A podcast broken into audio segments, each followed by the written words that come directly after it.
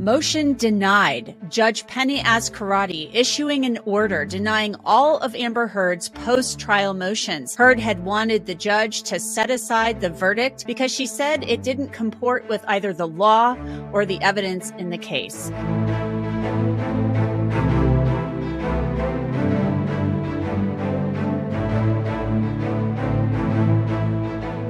I'm Angenette Levy, and welcome to this edition of Law and Crime's Sidebar Podcast. This order uh, was very interesting. It just came out from Judge Penney Azcarate on Wednesday afternoon, and she said that defendant Amber Laura Heard's post-trial motions one through six are denied for the reasons stated on the record. And these motions really had to do with Amber Heard saying, look, this verdict wasn't fair because of this reason or that reason, and the damages awarded by the jury were out of line, et cetera. But Judge Azcarate just issued one sentence. Defendant Amber Laura Heard's post-trial motions one through six are denied for the reasons stated on the record. And that has to do with that June twenty-fourth hearing in which the judgment in the case was ordered. And Judge Azcarate was very clear that she was signing the judgment. It would be final that day. And that was it. I was actually there for that hearing, and there weren't any cameras allowed. So that's how the judge, that's what the judge said about it, and that's how she acted. Judge Azcarate also denied issues having to deal with Amber Heard's claim of Juror fifteen serving on the jury incorrectly or improperly. Amber Heard's team had filed a motion saying that a man who was born in nineteen forty-five actually was summoned for jury duty, but another man, likely his son, born in nineteen seventy, who had the same name and the same address, was actually the person who showed up for jury duty. And guess what? Judge Azcarate is saying, we pulled the jury summons. No birth date was listed on it. So this man went through the proper voir dire vetting process. And so there's no error here. And also, Judge Azcarate says that Amber Heard didn't show any prejudice as a result of this issue. So joining me to break this down is Mitra Ahouraian. She's an entertainment lawyer, but she's also a litigator. Mitra, welcome back to Sidebar. Thank you, Angenette. Your reaction to Judge Azcarate denying basically very quickly all of Amber Heard's motions. Not so- surprised at all. Um, with respect to the first several motions that uh, were heard on the record, those were really trying to relitigate everything that we already heard in the in this six-week trial, um, from things like actual malice, was actual malice proved, or the amount of damages. All of this stuff was addressed in these six weeks. So that attempt to relitigate did not um, go well with the judge. The argument about this jury fifteen, juror number fifteen, was so tenuous. If it even was an argument at all. And it was just a really short part of the motions, the post-trial motions that they brought. And even in that in that motion, the lawyers sort of admitted that, well, we know the onus was on us, but there was still an issue here. And so that's really what it came down to, was not only did they, um, you know, have these six weeks to figure this out, they had the entire period of voir dire to ask all the questions that they wanted to ask. The juror actually filled out the questionnaire properly, um, stating the proper birth date. So they had access to that. And you have to preserve the objections that you're going to have during the trial. How did they not know until after the verdict was called that this was going to be an issue? But really, it really, really just comes down to the fact that the statute says that, one, any false information about a juror cannot be grounds for a mistrial, and that the onus is really on the, the parties to make sure that everything is looked at, and it's really their job. This episode of Law and Crime Sidebar Podcast is sponsored by BetterHelp.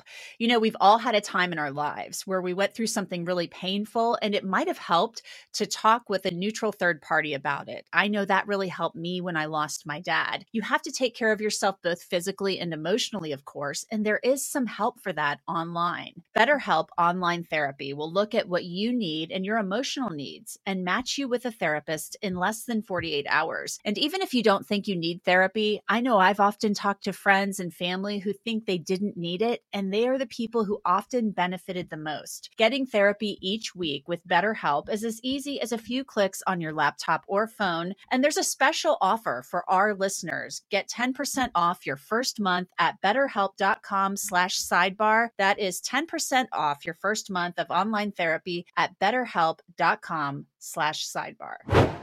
Well, another interesting thing that, you know, I mentioned, but Judge Azcarate noted this.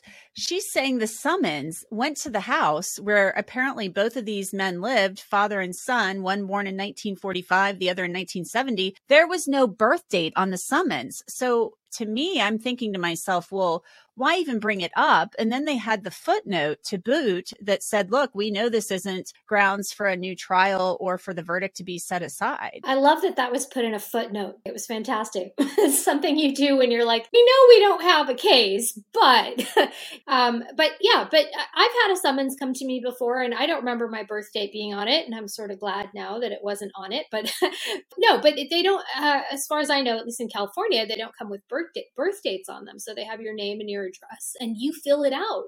So I can't imagine he would have filled it out incorrectly. We have the questionnaire that the court pulled that was correct. And there really wasn't any mistakes made here. And then the point you made, Angenette, even if there was a mistake, they have to go beyond that and show that there was a violation of her due process rights and that this actually affected the outcome in some way, which they didn't even try to bother arguing that it did. They just said this mistake happened and therefore there should be a re-examination of the case. I'm looking at this right now. Obviously, this just came in. It says, uh, Judge Azcarate wrote this, a party cannot wait until receiving an adverse verdict to object for the first time on an issue known since the beginning of the trial. The issue has been waived. So she is saying, look, if you had a problem with this, you should have brought it up earlier, not kept it in your back pocket. That's basically what she's implying, because she's saying, Uh, basically that they had, the defendant and the plaintiffs had an obligation to make sure the information was requested. This was on them.